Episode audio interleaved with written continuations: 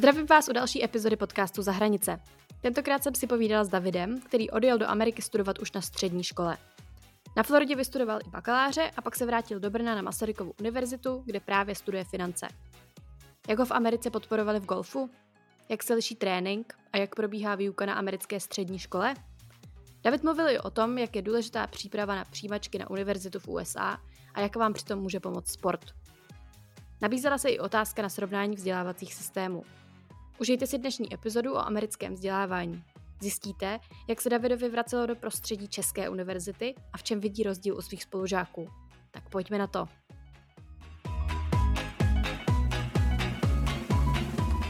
Halo, halo, slyšíme se? Čau, slyšíme. Ahoj.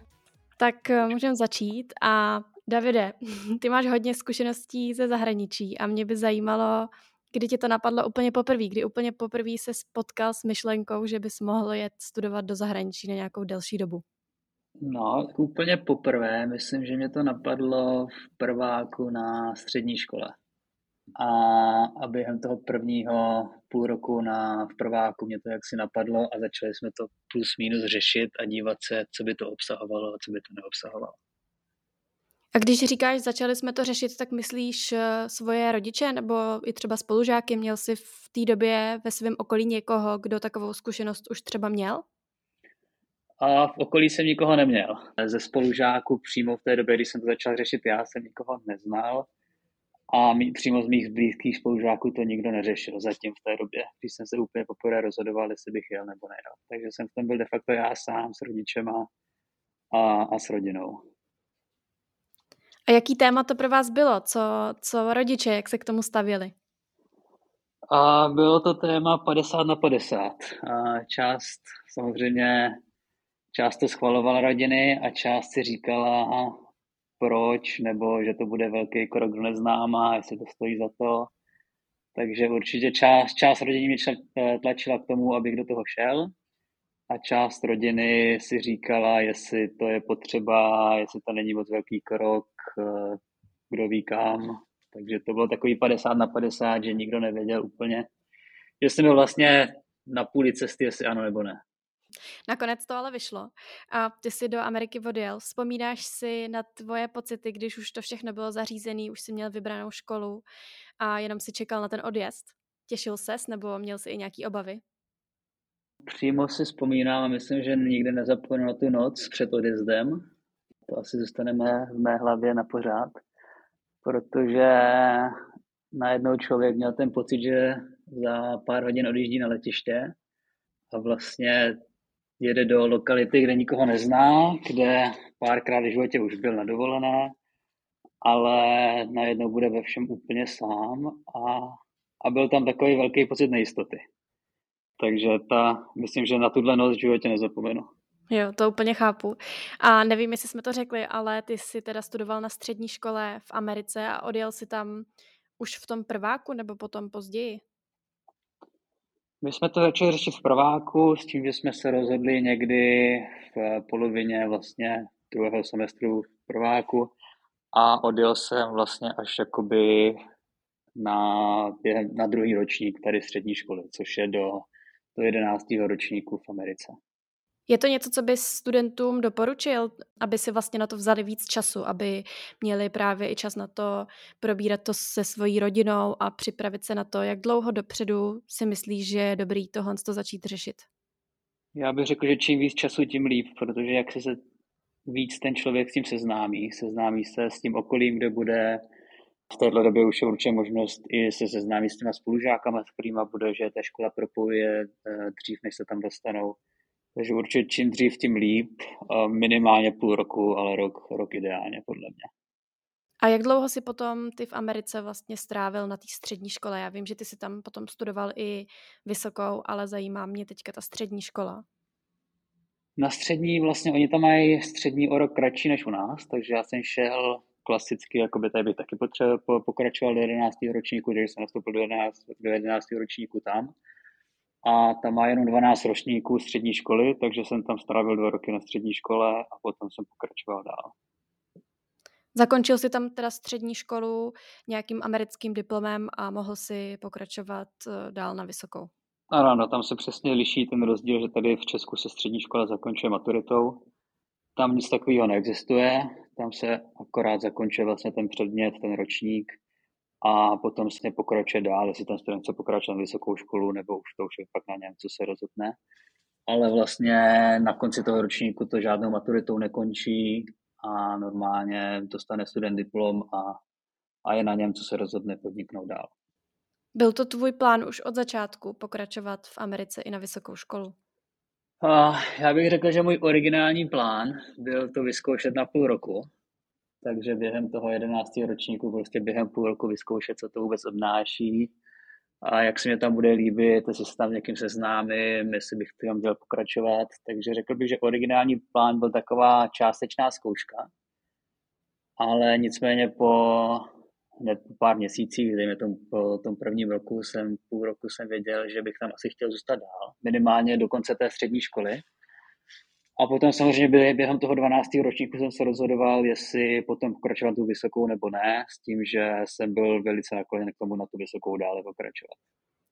To právě byla moje další otázka, jestli vlastně je možný to vyzkoušet třeba na kratší dobu, když si nikdo není jistý, jestli by chtěl strávit na střední škole v Americe třeba rok nebo dva, tak jestli může jet i na kratší dobu. Ty teda říkáš, že ten tvůj první plán byl takovejhle. Můj první plán byl samozřejmě, ty školy to moc nepodporují, nebo ne, že by to nepodporovali, ale jsou radši, když tam ten student zůstane prostě minimálně na ten rok nebo na celou tu dobu toho zbývajícího studia. Nicméně, když prostě se během toho půl roku něco stane, studentovi se tam nějak nelíbí nebo se necítí spokojený, tak určitě tam ten, ta možnost se, se vrátit kdykoliv domů. Že? Nikdo ti nemůže zabránit se vrátit domů, když se ti tam nelíbí. Takže, takže vlastně takový byl můj originální plán s tím, že se mě tam líbilo a, a zůstal jsem tam. Vzpomínáš si na svoje začátky na škole? Vzpomínáš si třeba na první den? Jaký to bylo? No, tyjo, tak na první den si úplně nespomínám, ale vzpomínám si tak na všeobecný, všeobecný začátky a byl to docela rozdíl, protože najednou přede mě ve škole postavili učebnici v angličtině a já jsem rozuměl asi tak každému čtvrtému slovu. Takže ty začátky rozhodně nebyly úplně jednoduchý, ačkoliv jsem si myslel, že jsem tady s Českou měl angličtinu, tak ta realita byla trošku někde jinde, ale pomoc učitelů byla, řekl bych, velice, velice nad, nad rámec toho, co měli dělat, takže, takže mi v tom určitě pomohli. A, a jak si během těch prvních dvou, tří měsíců jsem se aklimatizoval tak, že už jsem to pak ani nějak nevnímal. I tohle mi přijde hrozně důležitý říct, že vlastně vůbec nevadí, když na začátku je to jako složitý a těžký, že s tím třeba i ty školy jako počítají nějakým způsobem a že se ty studenti za nějakou dobu asi jako zorientují, že ten, kdo třeba má obavy, že neumí úplně perfektně anglicky, tak to nemusí být úplnou překážkou, chápu to správně? Ano, určitě. Měl jsem dokonce v ročníku studenty, kteří tam vlastně nastupovali se mnou a, a neuměli skoro vůbec anglicky. Takže tam ten pro, program probíhal tak, že prostě se půl roku jenom učili angličtinu, takže měli jenom lekce angličtiny se, s učitelem a potom vlastně toho druhého půl roku se potom hlásili na ty předměty a už měli normální předměty, takže oni to v tomhle jsou taky schopni víc stříc, že vlastně ten student nic nezamešká, že si vlastně ty angličtiny vezme jakoby třeba na půl roku dopředu, že se dá v ten jeden semestr a vlastně půl roku se učí anglicky nebo má nějaký úplně základní předměty, kde ta angličtina není vyžadována na nějaké velké úrovni. A vlastně potom další ten semestr pokračuje už, už jakoby klasicky s tím, že už se tu angličtinu naučil. On je samozřejmě jednodušší se tu angličtinu naučit v prostředí, kde nikdo nemluví jinak než anglicky. Takže to, jak si ten student je, je nucen, nucen se ten jazyk učit. Určitě. A tím se dostáváme k těm předmětům. Mě by zajímalo, co ty si na té škole studoval a z čeho jsi třeba mohl vybírat. Je to jiný než na českých středních školách? Já předpokládám, že jo, ale chtěla bych, aby mi právě tu svou zkušenost popsal ty. Tak my se ten přístup měli trošku jinak. S tím, že jsem byl na Golfové akademii, která měla vlastně smlouvu se střední školou, tak my jsme ten rozvrh měli do určité míry daný. Takže já jsem si předměty mohl vybírat jenom na bázi, jestli budu chtít těžší předmět nebo lehčí předmět což znamená jakoby AP, AP třeba dějepis nebo základní dějepis. ale potom jsme si měli vlastně každý, každý č, půl rok má člověk daný tělocvik, takže místo tělocviku jsme si dali golf všichni. Tudíž jsme měli uh, více času na to trénovat a, a strávit víc času přípravu na turné. Potom byla druhá možnost, kde, kde ta akademie měla spolupráci s druhou školou a ta byla trošku na jiné bázi, že tam ti studenti měli větší možnost se vybírat předměty a vlastně se řídili tou cestou, kterou by si mysleli, že by chtěli do budoucna. Mě by vlastně zajímalo, um, protože když si představíš českou školu, tak máš prostě jasně daný rozvrh, nemůžeš si tam moc vybírat až od nějakého třeba třetího ročníku, si můžeš zvolit nějaký semináře navíc, ale tu, tu volbu máš velmi omezenou. A mě by zajímalo, jestli právě na té škole v Americe se to nějak výrazně lišilo, ty předměty, ta skladba těch předmětů. I když chápu, že ty jsi měl možná úplně ne tak typickou zkušenost, tím, že, že jsi tam jel i kvůli golfu, nebo vybral jsi tu školu i kvůli golfu, kvůli tomu, aby se mohl rozvíjet tímhle směrem. Ale jaký předměty jsi třeba měl mimo golf?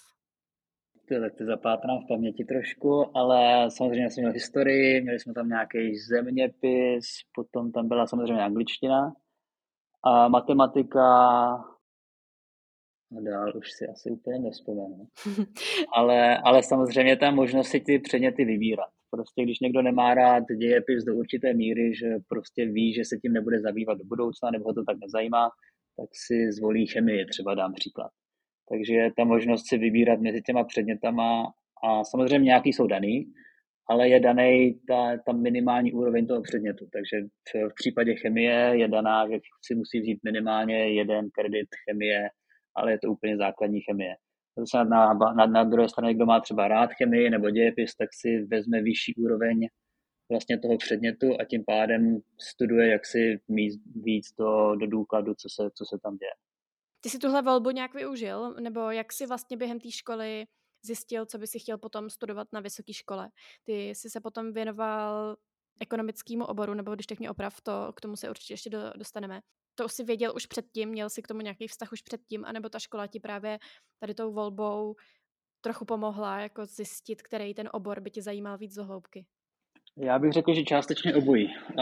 Z rodiny jsme měli jakousi zkušenost z biznesu, protože rodina podniká ale úplně se nevěděl, co to obsahuje. Takže na škole vím, že jsme tam měli předmět eh, podnikání přímo, který jsem si vzal. Ekonomii jsme tam taky měli. A pak jsme tam samozřejmě měli předměty jako třeba chemie, eh, biologie, který, který jsem si vzal úplně na té základní úrovni, protože jsem věděl, že mě to tak nebavilo a do budoucna jsem si, jsem si ani nedokázal představit, že bych to nějak chtěl úplně studovat do, úplně do důkladu, takže taky, jak říkáš, že měl jsem, měl jsem možnost si to proskoumat. Věděl jsem, že bych chtěl směřovat nějakou tou cestou, protože jsem, jsem jako mě, mě měl tu předchozí, předchozí zkušenost. A můžeš popsat i to, jak eh, ta výuka probíhala? Liší se to trochu od eh, té tvé zkušenosti z Česka? A nebo je to hm, podobný přístup k výuce? Přístup je to úplně opačný, bych řekl. Tady z Česka asi bych nechtěl úplně pomlouvat moji školu, na které jsem byl, ale mě tady vždycky vadilo, že to bylo hrozně daný už dopředu. Že vlastně jsem něco studoval teď a věděl jsem, co budu studovat za půl roku, co budu studovat za rok. Takže to mě, to mě jaksi úplně, úplně nebavilo. Takže i ten přístup eh, toho rozvrhu je úplně jinačí a přístup toho vyučování v tom předmětu je taky úplně odlišný. Na té střední to probíhá tak, že prostě máme učitele, nebo jsme měli učitele, a on jak si vede tu výuku, ale vede ji tím způsobem, že do toho zaměstnává i ty studenty. Takže pokládá otázky a jak se, se snaží vyvíjet tu debatu. Když to tady v Česku, co si pamatuju, tak existovala tabule a křída a studenti akorát opisovali, co se psalo na tabuli, opisovali do, do sešitu a, a tím to končilo. Tam jakoby bych řekl, že se míň píše a více de, debatuje. Když to tady v Česku se de facto v té době, nevím, jestli to změnilo, předpokládám, že moc ne, se moc nedebatovalo a, a hodně se psalo. Já myslím, že se to trochu, trochu mění, ale že ještě potřebujeme nějakou dobu na to a myslím si, že je právě důležitý, aby se hm, i český školství třeba mohlo inspirovat tím zahraničním přístupem, který je právě víc jako založený na nějaký argumentaci, pochopení toho tématu a debatování o tom tématu, což si myslím, že je důležitý a myslím si, že to je super zkušenost. Je to něco, co ti pomohlo potom i v tom dalším tvým studiu? Je to něco, co ti pomohlo potom třeba i na vysoké škole? Tak ty začátky samozřejmě byly znovu docela těžké, protože najednou jsem se dostal z prostředí, kde jsem jenom opisoval v tabule, a jsem se dostal do prostředí, kde po mně najednou chtěli začít přemýšlet o tom tématu, o kterém jsem vlastně nic moc nevěděl, nebo jsem do toho věděl do minima, takže to, jak si vyvíjí v člověkovi takovou jinačí, takový jinačí přístup k tomu předmětu, k tomu, jak se chová na tu přípravu, jak, jak se při, vůbec připravuje na ten předmět.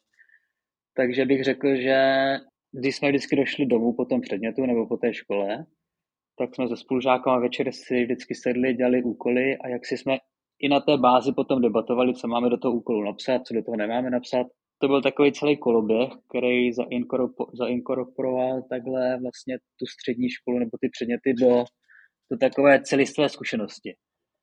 Do budoucna mě to asi pomohlo tak, nebo ne asi, ale pomohlo mě to tak, že na, na vysoké škole už je vyžadovaný takový přístup, že, že prostě student musí sám někam chtít, eh, někam se přihlásit, nebo musí prostě se hlásit, eh, dělat prezentace, aby si pomohl trošku v tom předmětu.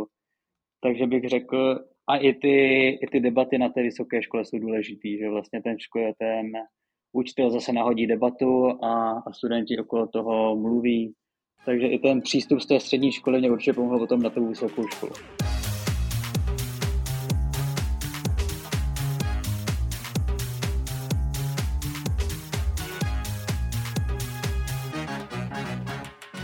Já bych se ještě chtěla vrátit k tomu golfu, protože to mi přijde taky velmi zajímavá věc. Ty jsi se golfu věnoval už tady v Česku? Nebo to bylo něco, co tě zajímalo a právě v Americe si měl možnost eh, se i během střední školy v tomhle tom rozvíjet? Golfu jsem se věnoval už v Česku, věnuju se tomu už od desíti let. Nicméně tady v Česku nebyla ta příležitost, jaká byla v té Americe, protože golf je samozřejmě letní sport a všichni víme, že od, eh, dejme tomu, půlky, půlky října do března počasí v Česku máme, jaký máme, takže se úplně nedá trénovat a ty, ty možnosti na, na vývoj jsou naprosto minimální. Takže zase jeden z důvodů, proč jsem se, proč jsem se rozhodl jít do zahraničí a, a do Ameriky. Můžeš mi ještě popsat to, jak eh, ta podpora nebo ten, ty tréninky, přístup k tomu sportu který je kombinovaný s výukou na střední škole v Americe probíhá? Jak, jak často jsi měl tréninky? Ty jsi měl nějakého trenéra, který se ti věnoval, nebo jak to, jak to probíhá? Tak to je znovu spojený s tím, že já jsem měl střední školu a golfovou akademii, takže já jsem měl vlastně dva v jednom. A probíhalo to tak, že vlastně dopoledne jsme měli školu, dejme tomu do nějaké jedné, druhé hodiny. A potom nás přivezli na hřiště, kde, kde jsme měli tréninky s trenérama a vlastně zbytek dne jsme jakoby v rámci té školy, protože jsme to měli jako tělocvik, tak jsme v rámci té školy měli golfové tréninky a hru na hřišti.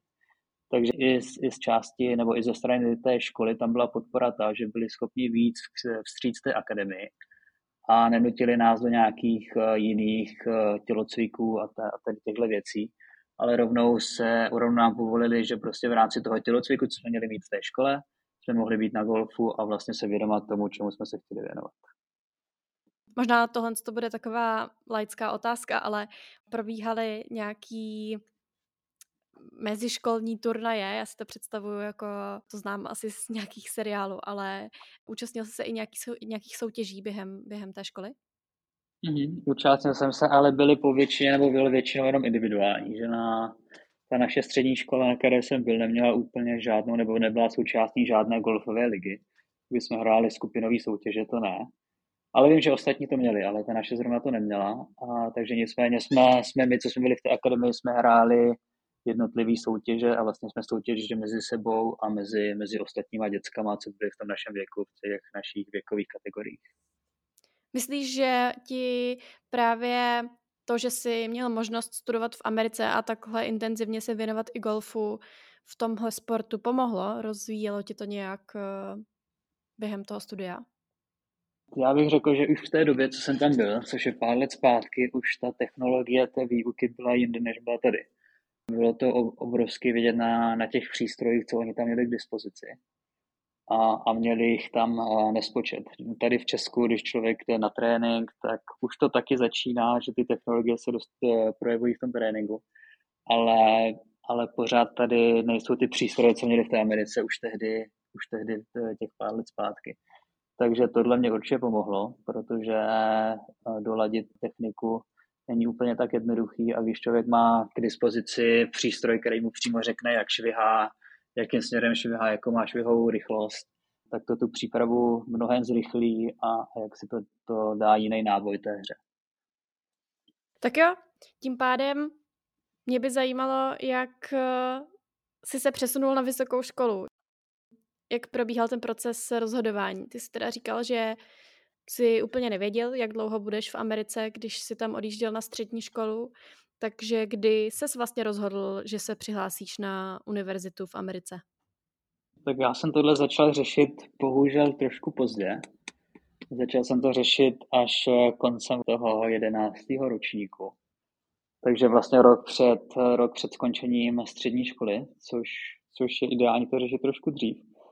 A rozhodl jsem se tak z toho důvodu, protože se mi tam začalo neskutečně líbit a hlavně jsem chtěl pokračovat v tom golfu. A to je zase něco, co tady v Česku nebylo na vysoké škole podporovaný, nebo co tady vlastně neexistuje, žádný sportovní ligy tady nejsou. Takže tak jsem se rozhodl i z hlediska toho studia, že jsem měl možnost navštívit pár vysokých škol, byl jsem, součil, byl jsem se podívat do pár předmětů, jak se vyučovali. Takže to se mi líbilo, líbil se mi přístup těch, těch učitelů, když jsem se byl na ty vysoké školy podívat a, a potom samozřejmě ten sportovní aspekt byl úplně o něčem jiným, než co, než co máme tady v České republice. Je běžný, že studenti, kteří se rozhodnou pro tu zkušenost na střední škole v Americe, že potom zůstanou a studují i vysokou školu v zahraničí? A já bych řekl, že my jsme tam byli, protože po, po pár měsících na, na tu střední školu za mnou dojel kamarád z České republiky a ten se rozhodl dále nepokračovat na vysokou školu z, z různých důvodů. Nicméně bych řekl, že ten trend je takový, že když už tam někdo dělá tu střední školu a dostane nabídku na to, aby studoval vysokou školu, tak, tak tam většinou zůstává. Prostě už je jaksi aklimatizovaný, už ví, co od toho očekávat, už tam má nějaký kamarády v, v té zemi, takže bych řekl, že, že většina těch studentů, co znám, tak měla zájem na, na tu vysokou v té Americe pokračovat. A můžeš říct, kde jsi studoval a jaký obor, pro jaký obor se teda nakonec rozhodl? A jak střední, tak vysokou jsem studoval na, na Floridě a na tu vysokou jsem studoval ve West Palm Beach, což je zhruba hodina od Miami autem. A rozhodl jsem se pro obor a, mezinárodní biznis. A rozhodl jsem se pro tenhle, měli jsme tam na, na výběr na té ekonomické škole z, z marketingu, z financí, z, z ekonomie, ale sám jsem úplně nevěděl, do čeho jít a ten mezinárodní biznis mě připadal takový dobrý nápad, protože to zahrnovalo všechno ze všech oblastí. Takže vlastně jsme měli trošku financí, trošku marketingu, trošku managementu, takže mě tohle vyhovalo, protože jsem úplně nevěděl v té době, kterou cestou se vydat. A tedy jakási střední cesta mě přišla eh, dobrá, dobrá varianta. Mě teď ještě napadlo, protože poslední dobou se hodně často probírá téma kariérního poradenství a jestli školy mají mít roli nějakého poradce v, v tom hledání a rozvíjení talentu. Jestli třeba na té střední škole v Americe jste měli nějakého kariérního poradce, který by ti pomáhal s tím vybrat ten obor nebo nějak formovat tu, tu představu o tvojí budoucnosti? Mhm, měli jsme tam jak poradce, tak jsme měli dokonce i takový testy, kde jsme vlastně vyplňovali, co nás zajímá, čím jsme si do budoucna chtěli živit, co teďka studujeme, takže jsme, jsme šli vlastně skrz obojí. A ty testy nám vyhodily nějaký výsledek a na bázi toho výsledku jsme potom eh, debatovali, nebo jsme se bavili s tím poradcem, eh, co bychom tak plus minus chtěli v budoucnu dělat, čím bychom se chtěli živit a nějakou cestou bychom se chtěli zamířit. A co ty sám osobně myslíš, že tohle je právě role školy, že ocenil si třeba tuhle možnost, kterou si na střední škole měl? Já si myslím, že ta možnost je určitě dobrá. Věřím, ne, ne že každý student to potřebuje, ale mít tuhle možnost k dispozici a, a mít někoho k dispozici, kdo prostě poradí nebo dá pár hrát do života, je určitě, určitě dobrý mít. Určitě je lepší mít něco než, než nikoho. Že? Když, když člověk někoho potřebuje, tak je lepší ho mít při ruce a zeptat se, poradit se, protože i v tom, i v tom mladém věku ten student úplně neví, kterou cestou by chtěl jít. A s nějakým expertem nebo odborníkem se poradit je určitě, určitě benefit. Já bych se teď ráda přesunula zase k té vysoké škole a zajímalo by mě to, jak probíhaly přijímačky na toho bakaláře, jak jsi se na ně připravoval, co všechno to obnáší. No, přijímačky, tak to se vrátíme zase k tomu, že, že jsem dlouho čekně s tím rozhodnutím, jestli na tu vysokou pokračovat nebo ne. A bylo to spojené i s úrovní angličtiny, že vlastně součástí té přijímačky jsou SAT nebo ACT testy, což jsou eh, dle mého názoru docela náročné testy a vyžadují velikou odbornost nebo dostatečnou odbornost angličtiny. Takže to je určitě jedna součást. A potom některé školy vyžadují ještě zvlášť testy, nějaký svoje osobní na tu vysokou školu, ale to, ale to se moc nedělá a potom se samozřejmě musí doložit vysvědčení a doporučující dopisy, na, na kterých se zakládají. Je vyžadován většinou doporučí dopis od učitele angličtiny, který, který tě vyučoval, a potom eh, jeden, jeden dobrovolný pod eh, další učitele, takže matematikář, eh, angličtinář už byl teda, takže dějepisář, ale, ale hlavní báze je dána na těch ACT a SAT testech, na který je dobrý se připravovat minimálně půl roku až, až rok dopředu, nejli díl.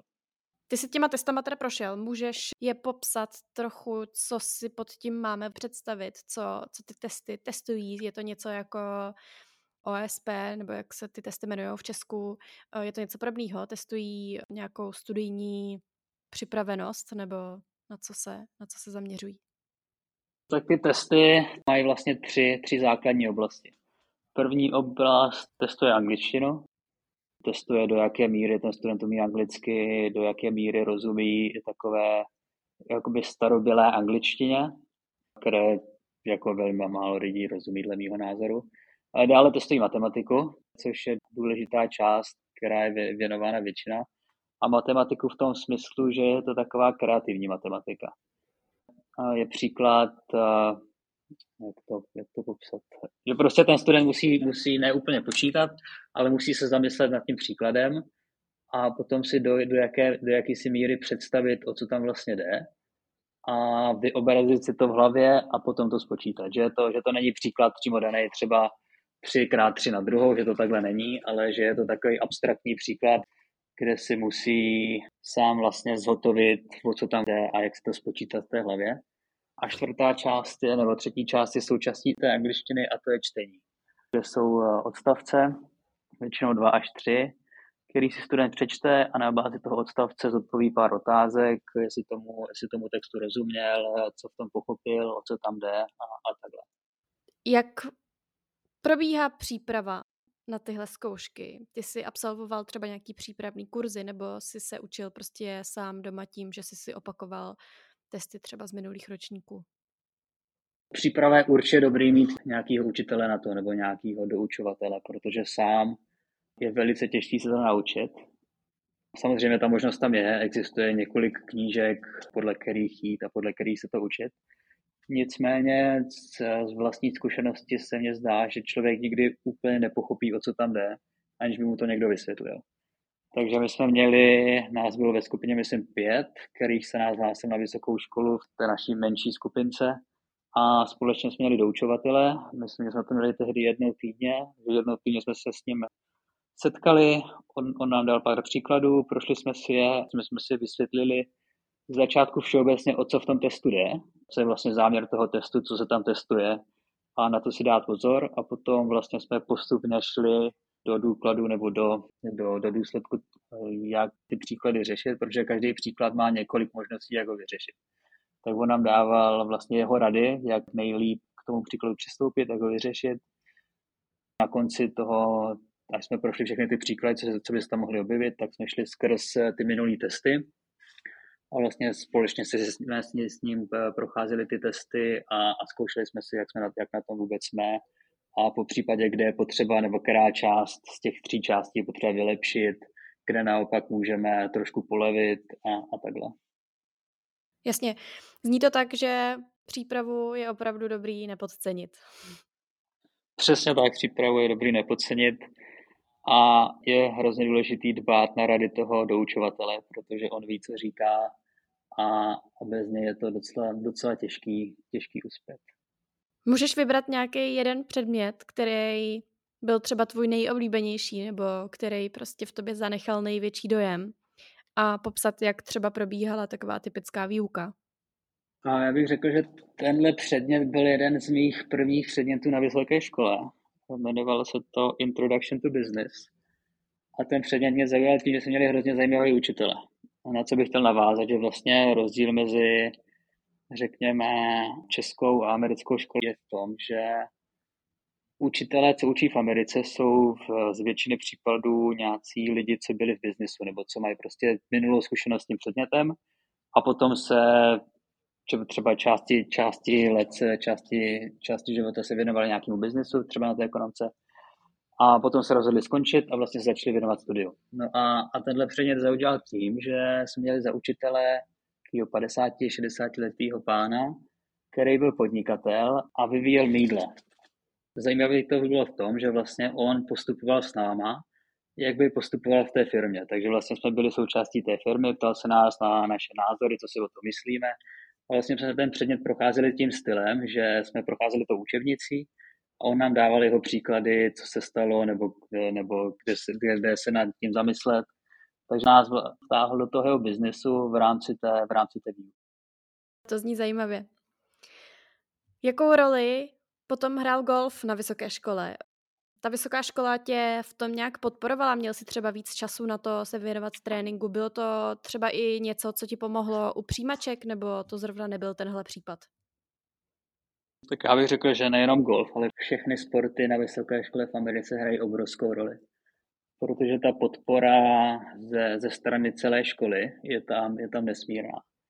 A z hlediska těch přijímaček, tak samozřejmě to hraje roli, že když ten trenér ví, že jsi v tom, v tom daném sportu dobrý, takže já jsem dobrý v golfu, a ví, že bys té škole mohl pomo- pomoct k, k úspěchu nebo k, ke zlepšení, tak jak si je schopný vyvíjet trošku tlak na, na toho člověka, kdo posuzuje tvoji přihlášku. Tak dejme tomu, že se ti úplně nevydařily ty SAT testy, nebo nemáš tak úplně dobrý eh, vysvědčení. Samozřejmě to nemůže být úplná tragédie, ale dejme tomu, že pracujeme v nějakých limitech, tak je schopný, schopný prostě zajít za tím člověkem, který bude posuzovat tvoji žádost a prostě říct, ano, ten tohle je student, o, o kterého mám zájem, je velice dobrý v tomto sportu ale zase se musí, musí zaručit ten trenér tím, že, že do, nechá dostatek času na to, aby ten student prostě mohl studovat.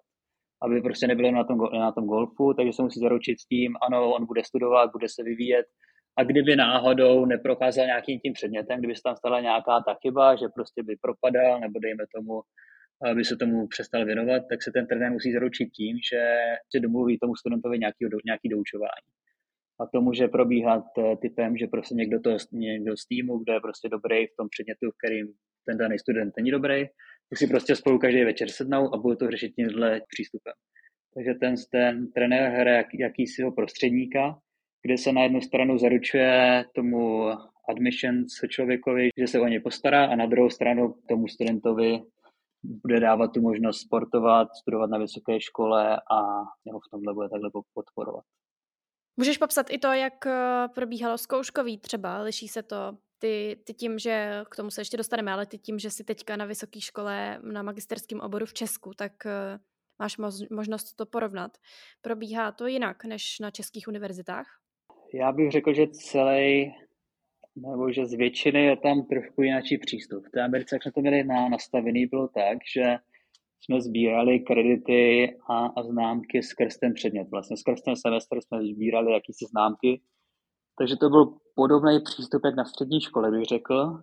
A vlastně ta, ta finální zkouška, ta, ta, ten finální test měl, dejme tomu, hodnotu 20-30%. Takže vlastně ten předmět nebyl postaven jenom na tom závěrečném, na té závěrečné zkoušce.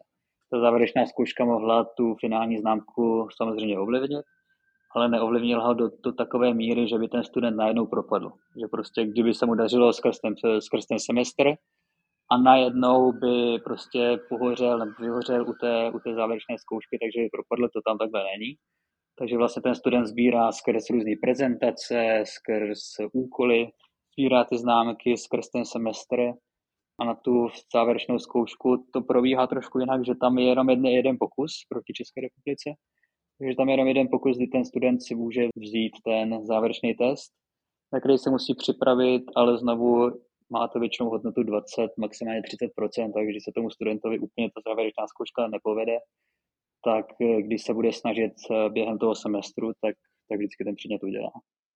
A jak potom probíhá zakončení celého toho bakalářského studia? Tak to se zase liší, protože každá škola má trošku jináčí akreditaci a každý stát má trošku jináčí normy. Takže u nás to probíhalo tak, že my jsme měli závěrečný předmět, který jsme si mohli vzít až v tom finálním semestru. Během toho předmětu jsme ve skupině dávali dohromady takovou skupinovou práci. Ta skupinová práce musela mít minimálně, myslím, 60 až 100 stran. Takže to bylo vlastně jakoby bakalářská práce plus minus, ale bylo to ve skupině.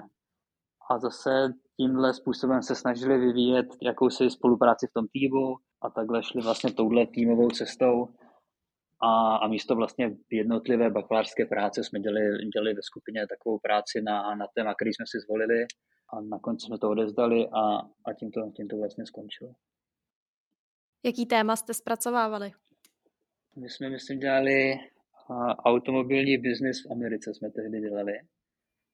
Myslím, že jsme byli, bylo nás čtyři nebo pět jsme byli ve skupině a kamarádi měli rádi auta, tak jsme vybrali automobilní biznis a vlastně jeho vývoj v Americe nebo nové značky, které přichází v toho biznesu, zase některý odchází, takže jsme takhle zpracovávali a práci na, na automobilový biznis a, a jeho trendy a, a kam se vlastně bude vyvíjet. Jak ti to vyhovovalo, tahle společná závěrečná práce? Vidíš na tom nějaký výhody, ale i nevýhody třeba? Tak výhody jsou v tom, že v tom jsou všichni vlastně. Celý ten tým musí spolupracovat a odevzdává jeden produkt. Ale nevýhoda je zase v tom, že vždycky v týmu se nejde někdo, kdo prostě nedělá svoji práci.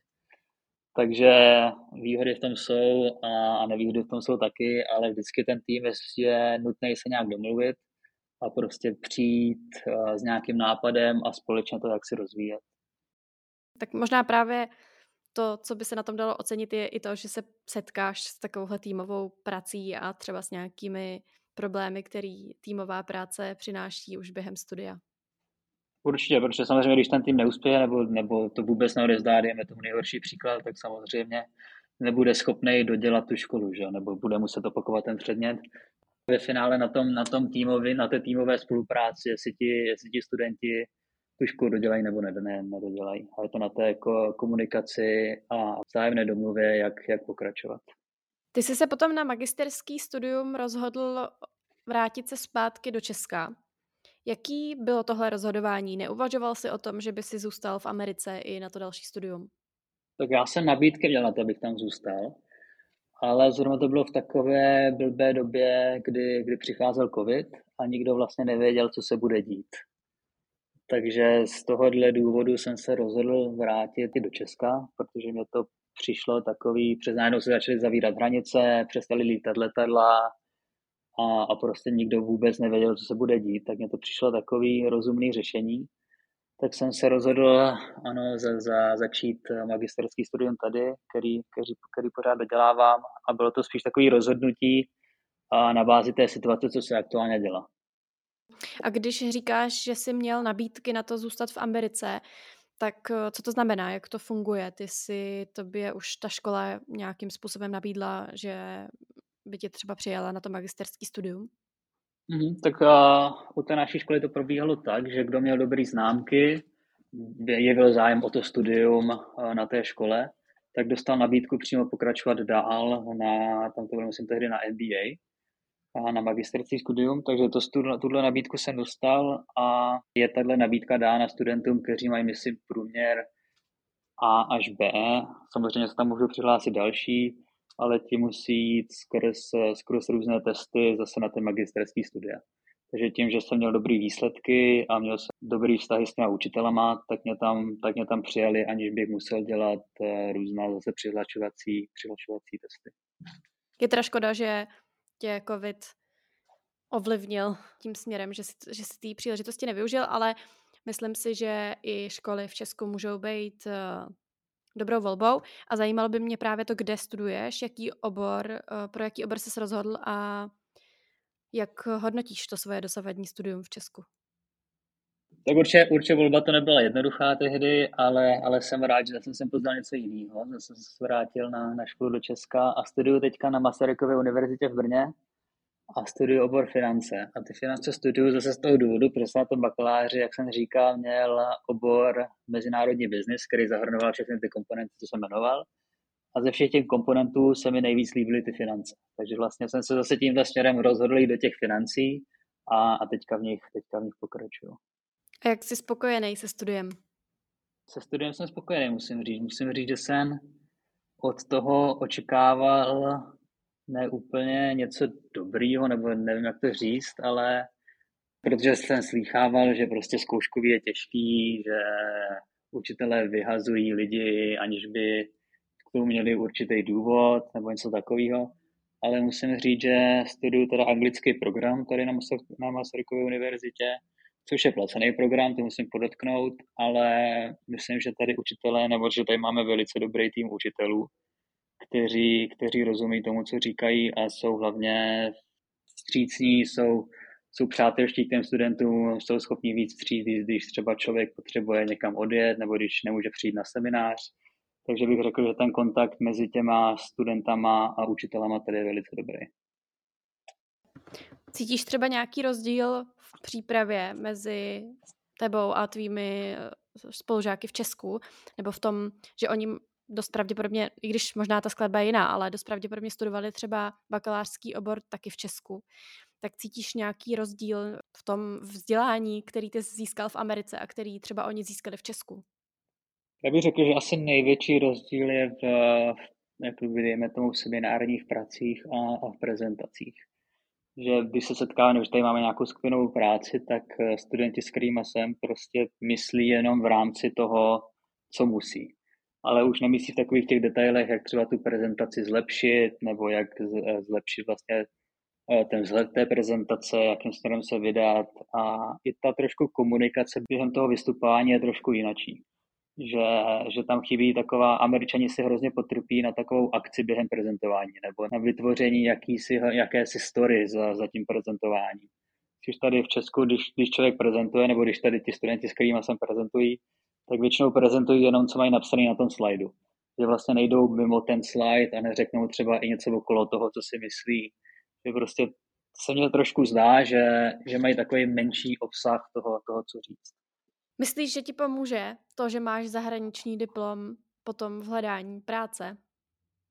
Myslím a doufám, doufám, že jo. Podle mě to vyjadřuje jakousi odhodlanost nebo jakousi že se člověk nebojí jít do, do neznámých věcí, a že člověk nemá strach, rád objevuje nové věci, rád cestuje a taky na druhé straně to ukazuje, že se naučil jazyk, který už člověku snad nikdo, nikdo nevezme. Takže podle mě, podle mě to, to určitě, určitě zlepší a, a dodá to benefity během pohovoru. Ty jsi o tom už během celého toho rozhovoru vlastně mluvil, ale mě by zajímalo, co je ta první věc, která ti napadne, když se tě zeptám, co ti studium v zahraničí dalo. Tak určitě to dalo úplně jináčí pohled na to, jak studium se může řešit. Takže tím, jak to studium probíhá, protože už když jsem tady byl na té střední škole, tak jsem se nikdy nedokázal představit, nebo ani jsem vlastně nevěděl, jak studium probíhá někde jinde, jakým cílem se může student vydat. Protože když se na to podíváme, tak co jsem tady kamarády v Česku, tak vlastně, když dodělali střední školu, tak eh, pokračovali, jestli pokračovali, tak pokračovali na, na střední školy vlastně v České republice. Když, to, když student dělá střední školu v Americe, tak najednou se mu otevře obrovský prostor, kam, kam pokračovat. Může jít, dejme tomu, do Kalifornie, může jít na sever, do Illinois, může jít na Floridu, takže prostě tam ty možnosti jsou úplně někde jinde. A, a ten, ta vlast, ten rozsah, kam se student může pohnout, je, je taky úplně, úplně jinačí. A zase na druhou stranu, co mě to taky dalo, je kamarády a, a známosti mimo tu zemi, kde žiju. Do dneška se bavím s, se spolužákama, kteří žijou v Číně, kteří žijou v Mexiku, Kanadě, takže z celého světa a to je podle mě něco k nezaplacení. Davide, já na tebe mám poslední otázku. A tu, tu, jestli plánuješ zůstat v Česku, jestli práci si po škole budeš hledat v Česku, anebo jestli ti to zase táhne do zahraničí. Aha, tak tohle je docela těžká otázka, kterou mi klade, řekl bych, hodně lidí. Omlouvám se. A, a abych řekl, tak jsem částečně na vážkách, že 50% bych chtěl zůstat tady a 50% by se chtěl vrátit zpátky. Samozřejmě těch 50% chci zůstat tady jakási jistota, protože tady mám celou rodinu, znám tady hodně kamarádů, takže to je vlastně taková ta jistější varianta.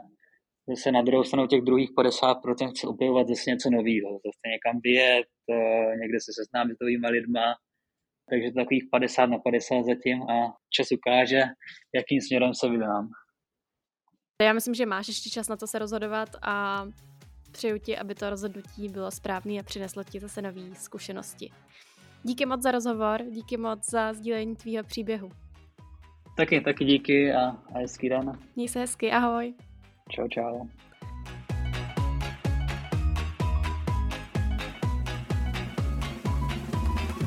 Už je i z dnešní epizody všechno.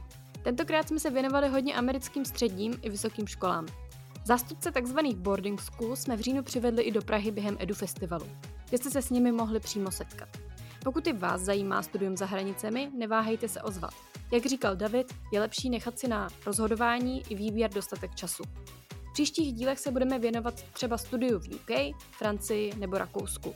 Napište přes sociální sítě společnosti Education.cz, co vás o studiu v zahraničí zajímá a nezapomeňte podcast také ohodnotit. Díky a těším se na příště.